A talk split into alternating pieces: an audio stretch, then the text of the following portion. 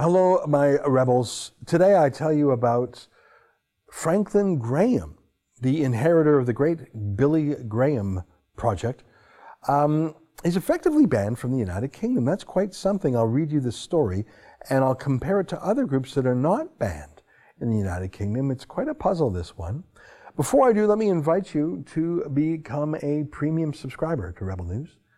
Um, that's eight bucks a month. You go to premium.rebelnews.com and you get the video version of this podcast, plus other goodies like Sheila Gunn Reid's show and David Menzies' show. Okay, here's today's podcast.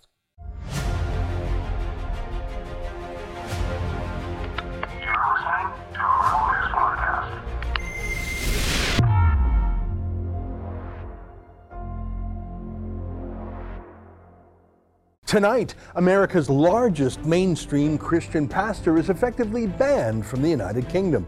I'll give you the shocking details. It's February 7th, and this is the Ezra Levant Show.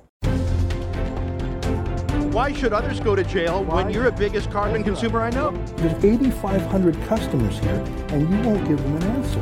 The only thing I have to say to the government about why I publish it is because it's my bloody right to do so.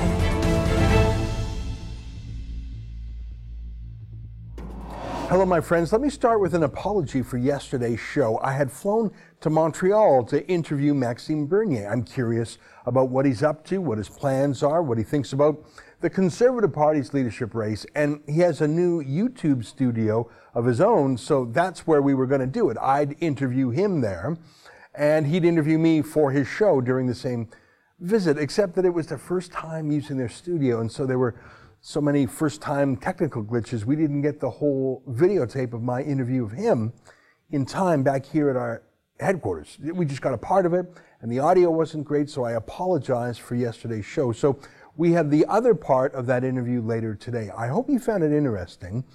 Our team at Rebel News did great with what they had late in the day, so thanks for understanding. Anyways, let me tell you about some news I read just today that I really think ought to be bigger news it's news from the United Kingdom, a place I've gone to a lot in the past couple of years because of Tommy Robinson's case. And people sometimes say, why do you go there so often? We have our own problems here in Canada. And I'm attentive to that. And I do try to limit my trips there. And if I do go over, I try to do so with as little disruption to my Canadian work as possible. But I still believe that it is relevant to Canada in this way. The UK is further down the road than we are on several important issues. So it serves as a premonition, a warning of what's to come here.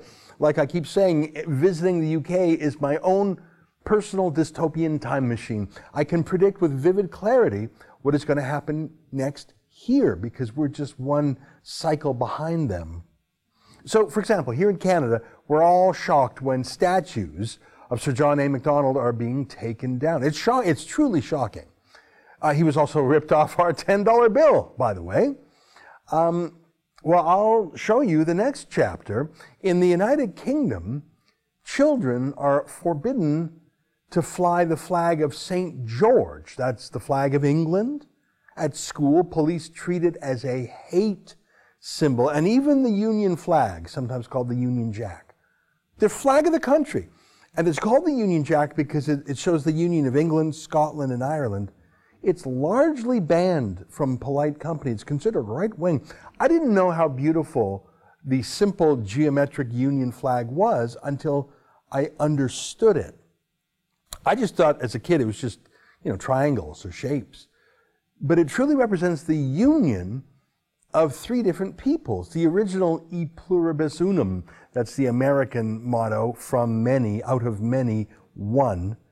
You could say it's the original multicultural state. The Union Jack is the English flag, that's this one, Cross of St. George, plus the Scottish flag, St. Andrew's Cross, plus the Irish St. Patrick's Cross, all put together over top of each other. I'm sorry I never actually learned that until recently. I didn't know it was so harmonious. I just thought, oh, that's an interesting flag. And I learned that just in time to live in an age where the British government and the British police and British schools are pretty much banning the British flag. So we're not there right now, we're just at the take down the Johnny McDonald statues phase, but we're getting close. Uh, Trudeau changed the lyrics of "Oh Canada" in such a weird way, just like his father did, I guess, just like his dad changed Canada's flag. But there's changing it, which is questionable enough, and then there's banning it, disparaging it. So we're not quite there yet. But now that I've shown you what they're doing in the UK, do you doubt me when I prophesy it will happen here? Obviously, the same thing with censorship, which is what took me to the UK in the first place. I've probably done 20 reports on Tommy Robinson being arrested for doing journalism outside a court. This is when he was arrested that day. Um, his journalism that day, by the way, is less intrusive and less rambunctious than our own coverage, say, of Jonathan Yaniv is um, outside courts here. And Tommy was, you saw him arrested, imprisoned in solitary confinement for that. So that could happen to David Menzies, Sheila Gunn Reid, Keean Bexte, myself. So you see why I believe the UK is like a crystal ball for what the next phase will look like here. More mass censorship, more of the surveillance state, more politicized police, more mass immigration. Brexit was a pushback against some of that, I think. But so much damage has been done to the UK already. All right, so back to my story today. Billy Graham could probably be called the most prominent, most successful, most mainstream Christian pastor of the 20th century. That's Billy Graham there. At least in America. I don't know about other parts of the world. And he passed away recently. He lived to 99, I think. But he, he was a personal advisor to actually so many presidents. Uh, there's Lyndon Johnson there, a Democrat. Um, there's Richard Nixon, Republican. Um, obviously, John F. Kennedy there, because, of course, remember, Graham lived to, to 99. There's George H.W. Bush. There's Bill Clinton. Boy, he needed spiritual guidance, didn't he? Um, George W. Bush. Um, so, Billy Graham, the dad, preached around the world to millions, many millions, in countless countries. I'd say he was the closest thing in terms of mass reach to a Protestant pope, if there were such a thing. I mean, in terms of how far and wide he traveled and evangelized. And he set up so many enduring institutions, including Samaritan's Purse, uh, one of the best Christian charities in the world. Now, his son, Franklin Graham, who's just a whippersnapper in his 60s, has uh, taken over the projects that Billy Graham created, and he's a powerful force in his own right. He does good work, I think.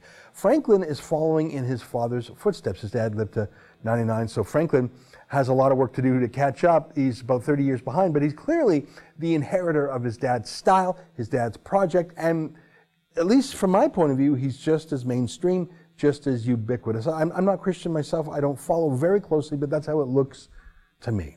It looks to me that, like his dad, Franklin Graham is not radical. He's not extreme. I, I actually don't even know what a radical or extreme Christian means. I mean, by nature, Christianity is the religion of love and forgiveness. That's the whole message of Christ. It seems to me as an outside observer. Uh, it, it's gentler in a way than, say, the Old Testament and certainly than the Quran. But Franklin Graham has been effectively banned from the United Kingdom in, in 2020. Here, look at this. Here's a story. Evangelist preacher Franklin Graham planned a seven city UK tour. All seven venues have dropped him. Wow, now this is CNN, so approach with skepticism could be fake news, but still, let me read some more. A planned UK tour by U.S. evangelist Franklin Graham is in question after every venue booked by the preacher canceled planned appearances following an outcry over his homophobic and Islamophobic comments. Okay, well, what does that really mean? I was deplatformed myself, remember? In Edmonton and Calgary when I booked a venue in each city to give a talk about my book, the Libranos. I had a contract with the theaters. I paid them rent in full in advance. Uh, and then the owner caved in and breached the contract, uh, just like it sounds like they're doing to Franklin Graham.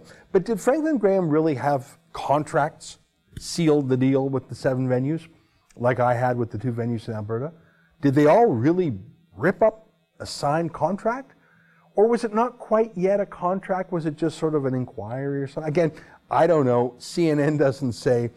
I don't really trust CNN, but given how bad things are in the UK, I'm going to say this is probably true. Let me read more. Graham, the son of preacher Billy Graham, has called Islam evil. attacked laws increasing rights for transgender people, and told his followers that the legalization of same sex marriage was orchestrated by Satan.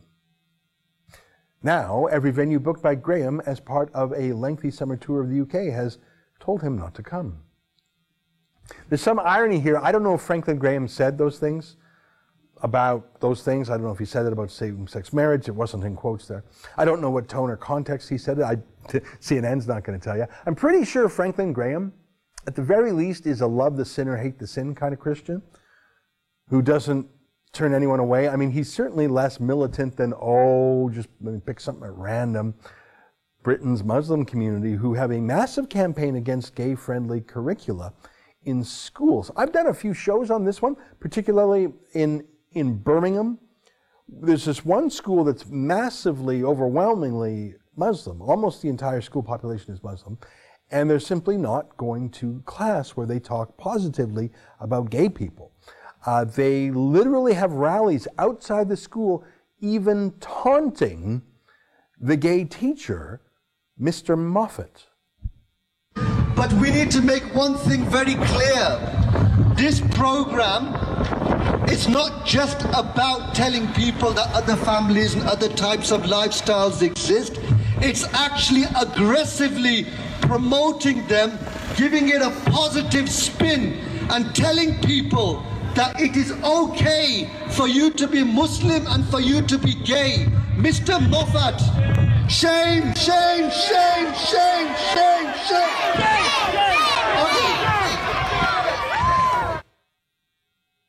That's the United Kingdom, by the way. That's not that's not Pakistan or something.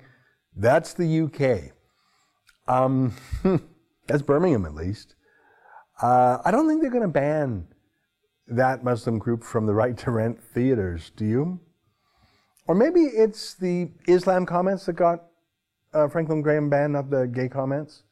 Uh, the thing about most religions, though, I'm not an expert, but it seems to me that most religions are exclusive. Uh, by that I mean you can't be both Jewish and Christian. There's certain irreconcilable ideas. You can't be both Hindu and Muslim. They just, you, you got to choose.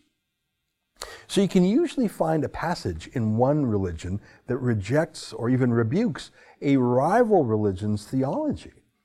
I mean, there's the odd passage about killing infidels in the Quran, just for an example. So if you're going to ban someone from speaking because he criticized a rival religion, as Franklin Graham has probably done, but again, CNN doesn't provide context, uh, there would be no religions in the UK, really, and there most certainly are. So this is pretty selective. Let me read more. A petition calling for Newcastle's Utilita Arena to drop Graham has been signed more than 5,000 times. And the venue told CNN they made their decision following talks with our partners and relevant stakeholders. Franklin Graham's views are wholly inconsistent with our city, which is preparing to welcome huge celebrations and tens of thousands of people this summer for UK Pride. Stay Dunn, chair of the Northern Pride Group, said on the petition site. I guess the Northern Pride Group finds it uh, easier to battle a foreign Christian critic from America um, than, for example, that crowd outside the Birmingham school. What do you think? It's funny, the United Kingdom. Franklin Graham is effectively banned. I mean, I'm, I'm sure they'll let him touch down in UK and go through customs not 100% certain, but I'm 99% certain. Um, but he certainly can't do his thing there. But funny enough, 23,000 jihadists can, and I'm saying jihadists, not Muslims. Let me read a little bit from this article in the Times of London. I've shown this to you several times before. I'll read a little bit. Intelligence officers have identified 23,000 jihadist extremists living in Britain as potential terrorist attackers, it emerged yesterday.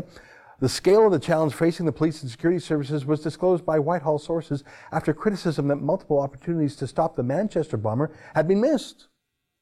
About 3,000 people from the total group are judged to pose a threat and are under investigation or active monitoring in 500 operations being run by police and intelligence services. The 20,000 others have featured in previous inquiries and are categorized as posing a residual risk. Oh my God.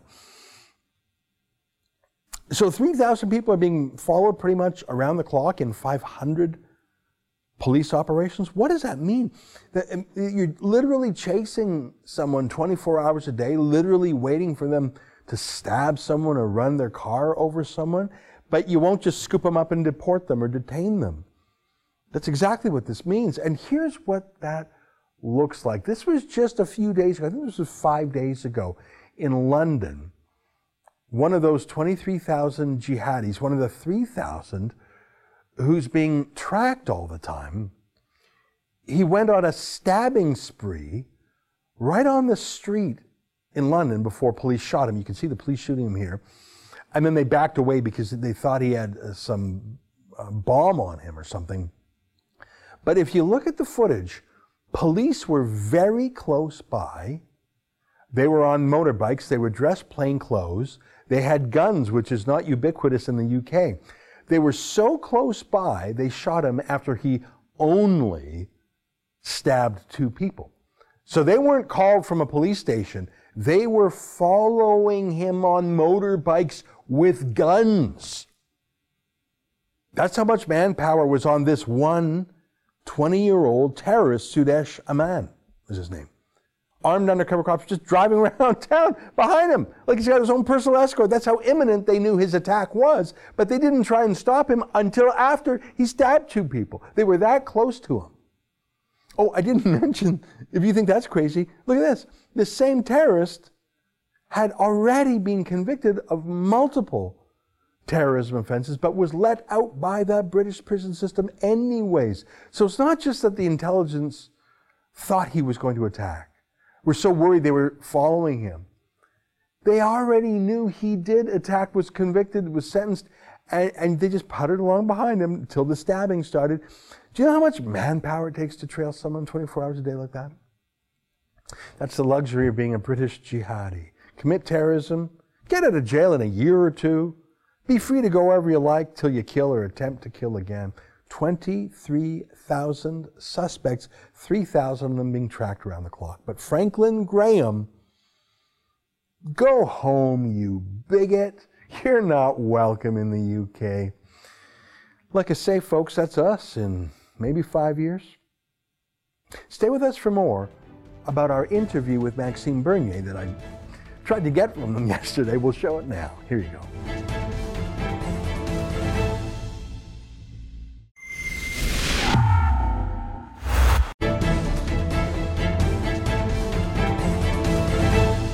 Maxime Bernier, thank you very much for uh, meeting with me in your new studio. Thanks for letting me visit you and uh, tell us what you've been up to since the election. Uh, thank you, Ezra. I'm very, very pleased that you are here today. And, uh, you know, I'm very busy. Uh, I'm not a member of parliament, as you know. I didn't win at the last election, but I'm still fighting for what I believe and what we believe at the People's Party of Canada. Uh, it was a tough election for us. Uh, but if you look back, I think we uh, made history. Uh, it took 20 years for the Green Party to have more than 1.6% of the votes. 20 years and six elections. And we did that in one year. We created a party in one year. We had 92% of the ridings where we had a candidate, 314 candidates on 338 ridings. And so we built that party, and too bad that I didn't win. But when you fight for your ideas and you don't win because uh, you were honest with what you believe, I think it's an honorable loss. And now I'm building the party again. Uh, I'm speaking with our candidates.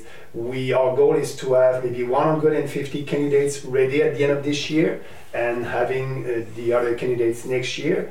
Uh, we are planning for an election in two or three years, so the party must be ready. We don't have any deficit. Uh, we were able to raise more than $2.7 million last year for the first year. And uh, we did a kind of a restructuration at our head office in Ottawa.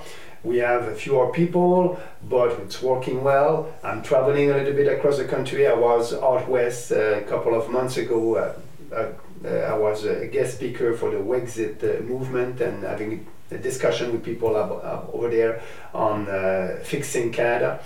But right now, the most important for me is that new YouTube channel, the People's Party of Canada official YouTube channel. I will have some guests like I had you for the first one. I want to thank you very much. Thank you for having me. Oh, that was that was fun. I think people will like it. So the YouTube channel, uh, more present on the social media. I didn't have time during the election. Yes, I was very active on Twitter, but people didn't see my face, and so I would be more present on social media, YouTube, uh, Facebook, and Twitter. And at the same time, also I will uh, always fight for the ideas that we believe in: more, less government, and more freedom. Now, we're the Conservative Party of Canada is in another leadership race already, Yes. and it started off slowly because it's such a high bar to get in three hundred thousand dollars, three thousand signatures, and it's a pretty short time period. But now it looks like there's a lot of people sniffing around looking at it. Uh, do you have any thoughts on either the, I guess, the A-list candidates or or the others? What is there anyone that you find hopeful? Is there anyone that you uh, think has ideas that are appealing? That are conservatives. Yeah. well, I have the same questions. I wondered, what, what do you make of the whole thing? But first of all, I, maybe before answering that, let's speak about the process. Mm. And I think the establishment of the party didn't want any outsider. You know, the rules are so tight uh, mm. 3,000 uh, signatures, uh, 30, uh, $300,000. It wasn't the same rule that when I was running for the leadership of the Conservative Party of Canada. And the time also is so short for having these signatures and the money. So I think at the end they will have maybe three or four candidates. But um, there's no debate. There's no debate about ideas. The big debate that they had recently was about uh, the leader participating in a parade in a parade parade, and and Peter MacKay said he will, and Andrew Scheer didn't. Uh, so it's not important. Those are the issues that the media party would want them to dance to. I think that there's important issues that conservative politicians are afraid of, whether it's standing up to the uh, global warming thesis Yeah. or free speech. or open borders immigration. I think that conservatives should be talking about real things instead of just dancing to whatever the media party tells them to do. Is there anyone in the field that you think would resist the media party? That's my biggest criticism of the conservatives. They aren't showing courage on ideas. Is there anyone? I, I, no, I don't think so. Uh, their goal is to, like Andrew Scheer said, now it's a centrist political party, and they want to have votes from the liberals. So uh, I don't think they will have a strong line on immigration. Like you know, for us, it's very well known. We want to. I mean, isn't that a winner in Quebec? That's what I don't get. Is that Francois Legault Yeah. and um, not just in his reduction of immigration numbers, but in his Bill 21 talking about the secular nature of the civil service. Yeah.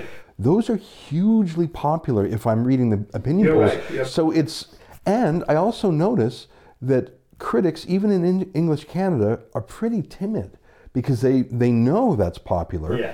And they also respect the idea that Quebec has a bit of its own identity. Yeah, So it's amazing to me that Legault is, and he's the most popular premier absolutely. in the country, according to the polls. Yeah.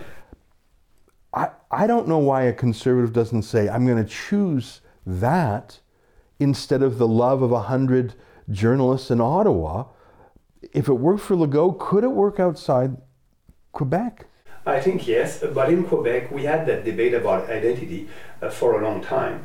Uh, you know, the only francophone uh, place in North America. Uh, and speaking about immigration, speaking about French language, uh, Bill 101 and all that, it, it's not new for Quebecers. But I think in English Canada, uh, speaking about immigration, it is new. As you remember, you know, uh, somebody who supported our work uh, had some billboards all across the country during the campaign and said, you know, with my face and stop mass immigration. And it was a big scandal in English Canada, not in Quebec. Yeah. Uh, so we need to have that debate. And there's a Canadian identity, and we want to promote that. You know, one of the things that irritated me about the election is I have a friend named Salim Mansur. Yeah. Very thoughtful man.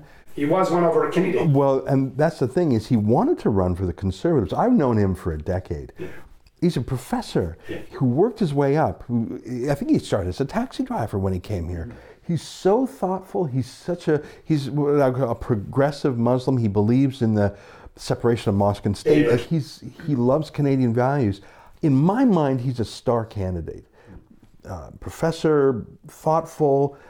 He's, he's, he's a Muslim immigrant who's made good. Yeah. And he was rejected by the conservatives for being, he said to me, they called him Islamophobic. Yeah. He's Muslim, they're not. Th- That's crazy. That's crazy. And So he ran for you guys, which, Yeah. uh, but the fact that he was thrown out is crazy to me. Absolutely, absolutely. And for me, I was very happy because it's, like you said, he was a star candidate for us.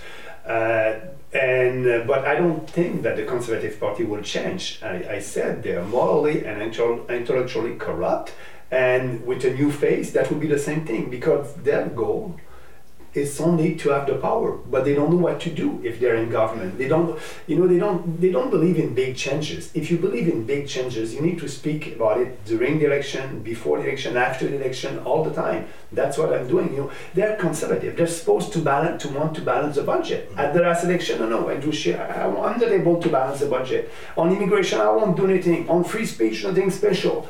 Uh, on on giving. Uh, money to big corporation and and uh, uh, it's oh no we like subsidies to corporation we won't we won't stop that so there's a lot of things that are conservative that they must run on and they must fight for it and they didn't do that in the past and they won't in the future I don't I don't think so Well, I hope they will because um, they have the institutional structure. They have the fundraising machine. They have the riding associations. They have the brand name. Yeah. They have all the assets, but you can't put like if it was a pyramid, they have all the blocks, but the block on the top didn't show courage, didn't speak. I but the establishment you're right the establishment you know when I was running I had 49% of the votes I had a lot of support with the how same come, how come you left? I remember Yeah. in that moment, this is right before the, the, the convention in Halifax, I remember thinking, and I think I might have even said it to you, just grit your teeth, stick with it, and if Scheer fails, which a lot of people thought he would, you would immediately be the heir apparent. You would be the, everyone would say he should have won last time. Finally, he, too bad we didn't do it last time.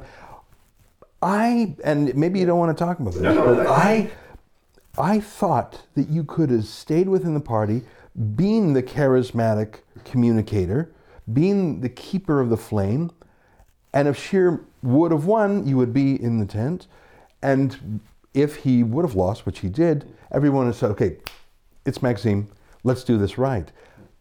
Why did you feel the need to leave? Because all the problems we're talking about right now, the party's not strong, the party's not principled, and you're talking about the successes you had with the PPC. Okay, but you're comparing yourself to the Green Party instead of the P- instead of the CPC. Yeah. Why did you leave? Okay, so first of all, after the leadership race, I didn't win with 49% of the vote. But remember, I had only five MPs on 99 MPs who supported me, Right. including myself, Right. so four. Okay.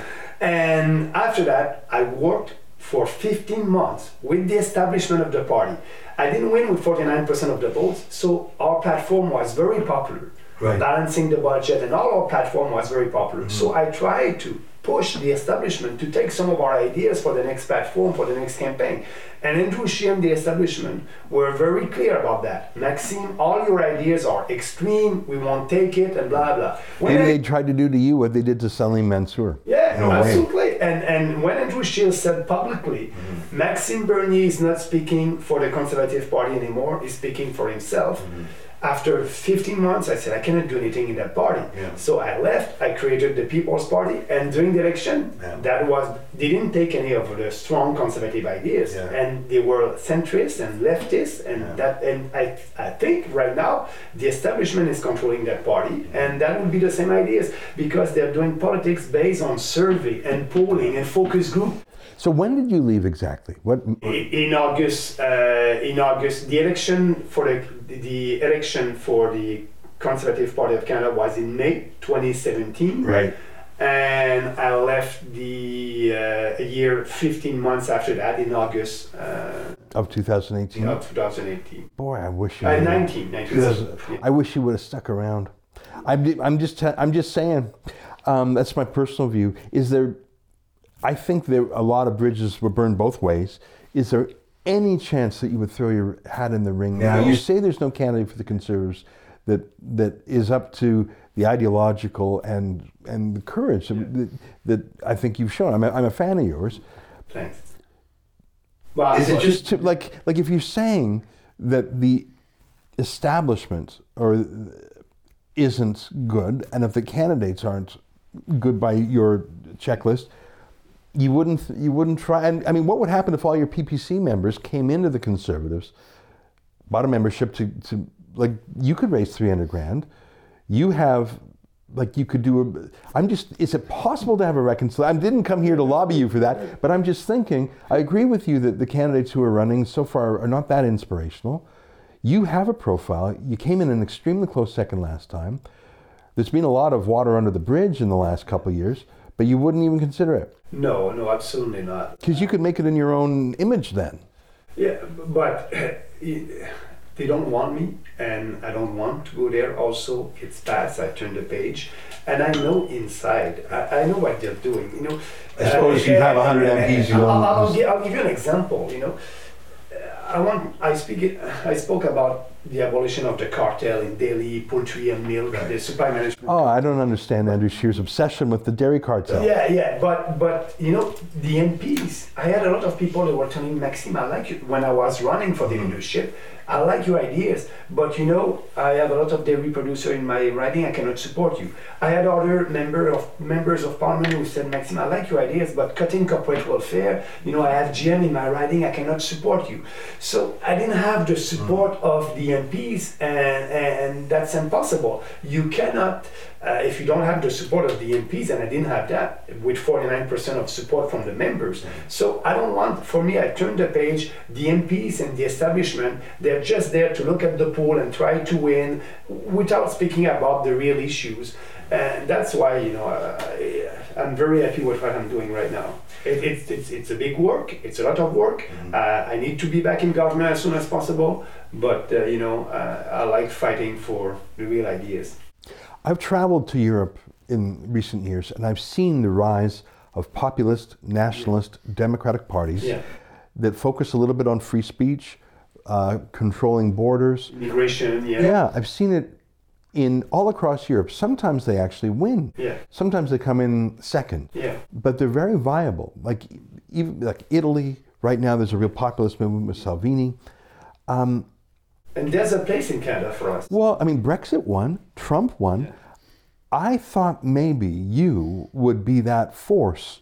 And I know from the success of Rebel News that there are a lot of people who want to talk about these issues I've just mentioned. Mm-hmm.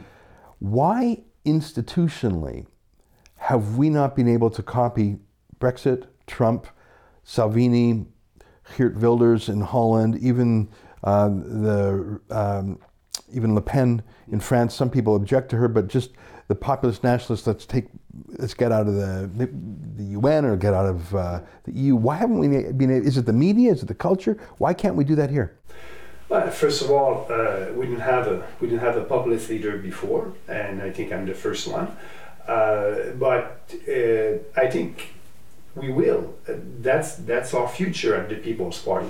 Uh, the more we are at, are there, the more we speak about our ideas, uh, the better it would be for us.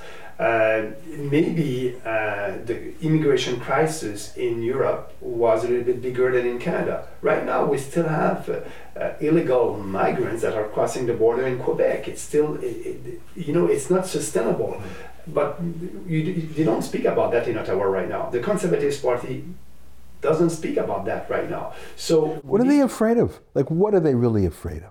The CBC already hates them. They can't double hate But them. But they're afraid to be uh, people who say, oh, maybe you're racist. You know what happened to me at the last election? Kinsella with the Conservative Party of Canada. The Conservative paid Kinsella to discredit our party. I heard you're suing, And, and that I'm right? suing him. Yeah, I'm suing him. Absolutely. It's, it's my reputation. It's our reputation. Mm-hmm. But they're afraid of that. They're afraid of the mainstream media. And uh, but you need to do the fight. And people, people know that we, we are doing that fight for a better country.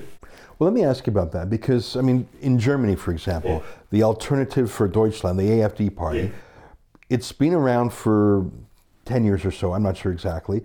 And it's starting, people are getting used to them, they're comfortable with them, and, and they're a fact of life and they're not going to go away. And they've managed to resist the cancel culture. Yeah. Let me ask you this. You don't have the seat in Parliament now. You have professional dirty tricksters like Warren Kinsella smearing you as a racist. Um, you were telling me earlier that um, you were speaking somewhere in Quebec and someone tried to have you banned, which never would have happened in the past. Are you worried that you will be canceled? You will be deplatformed? You're a pretty big fish to be deplatformed, but they deplatformed big people in the US and the UK.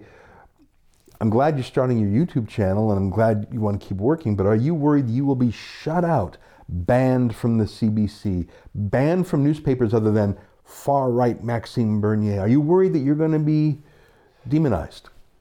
Uh, I hope it won't happen, but that's a risk.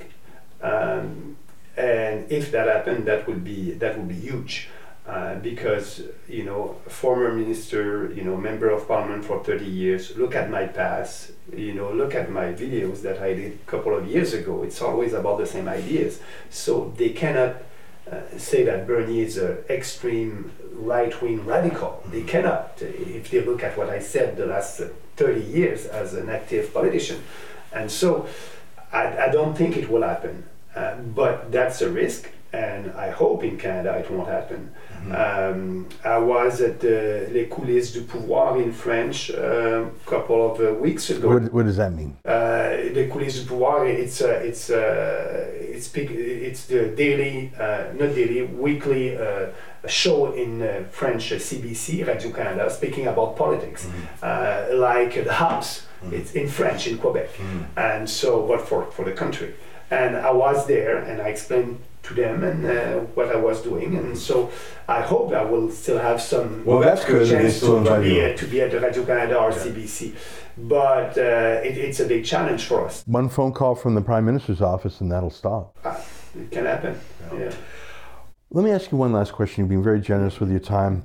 Um, I think about Quebec, and in I mean I don't know I don't speak French very well at all, so what I hear is filtered through the Anglo media, which I know I'm getting a distorted view. But Legault and the CAQ party started from scratch not too long ago. Yeah. Replaced both the red and the blue team. Replaced both the Parti Québécois and the Liberals Absolutely. majority. We already talked. He's the most popular premier in the, uh, the country based on polls. And the most important in Quebec is very, very popular. Yeah. And I mean, I don't know how important the immigration comments and the secular, you know, no burqas in the workplace. I don't know how important they are. I think people care about that, and I think in Quebec they maybe care extra much because they've been talking about identity and they're worried. Quebecers are worried that they'll lose their hundreds of years of history and they'll be washed away like a drop in the sea. So I'm a Western boy originally from Calgary, and I'm in Toronto now, and I'm right wing Reform Party, Preston Manning. But maybe the hope comes from Quebec. I always thought of Quebec as a socialist place, and economically it probably is.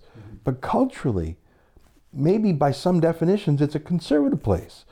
And maybe Quebec can be an example for the rest of us. And that good news can come from Quebec, and a role model can come from Quebec, maybe not on economics, Yeah. but on culture. And then on pipelines.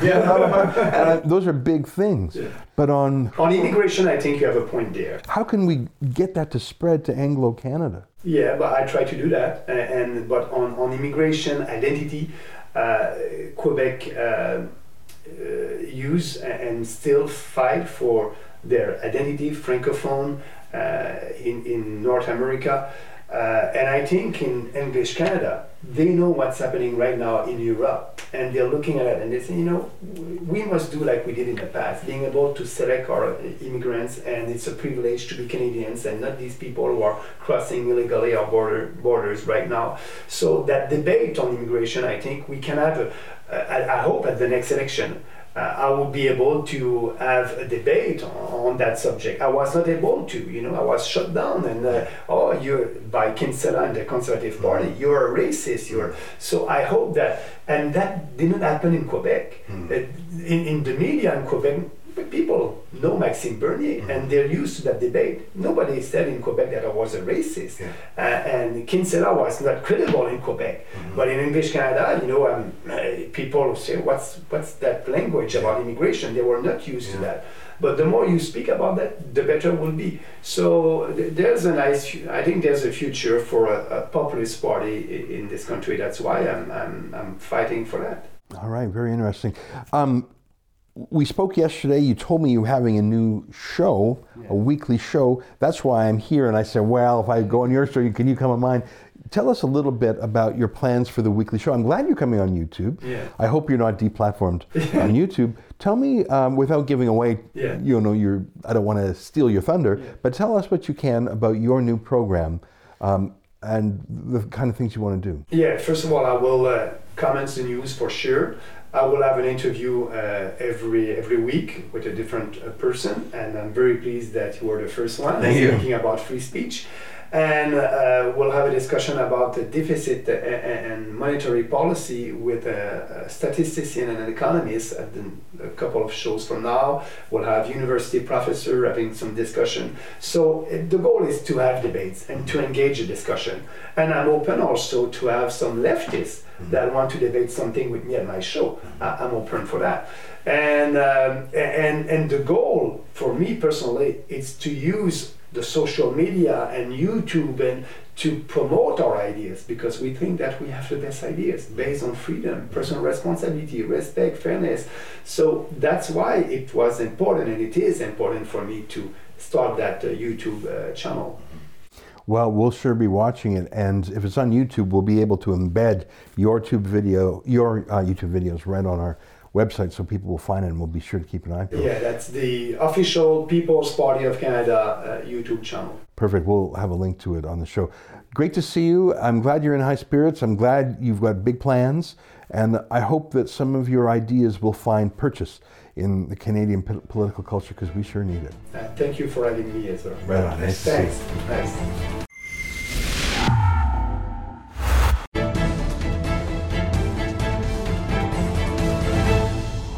Think of my interview with Maxime Bernier? I know that he's a divisive force amongst our viewers. Some passionately like him, some think he was a terrible splitter, a splittist. Uh, and it is true that he did split some of the vote, but not enough to cost Andrew Scheer uh, the election when Andrew Scheer gets full credit for that himself. In my interview with him, I expressed my own personal view, as I have before, that I wish he never split from the Conservative Party. And had he managed to stay in that party, not only could he have helped it, I believe, in the last election, but even if he couldn't have saved it, he would obviously be the heir apparent right now. Um, I don't know. He certainly seems resolved to stay outside of it, didn't he? Well, that's our show for today. Until Monday, on behalf of all of us here at Rebel World Headquarters, good night and keep fighting for freedom.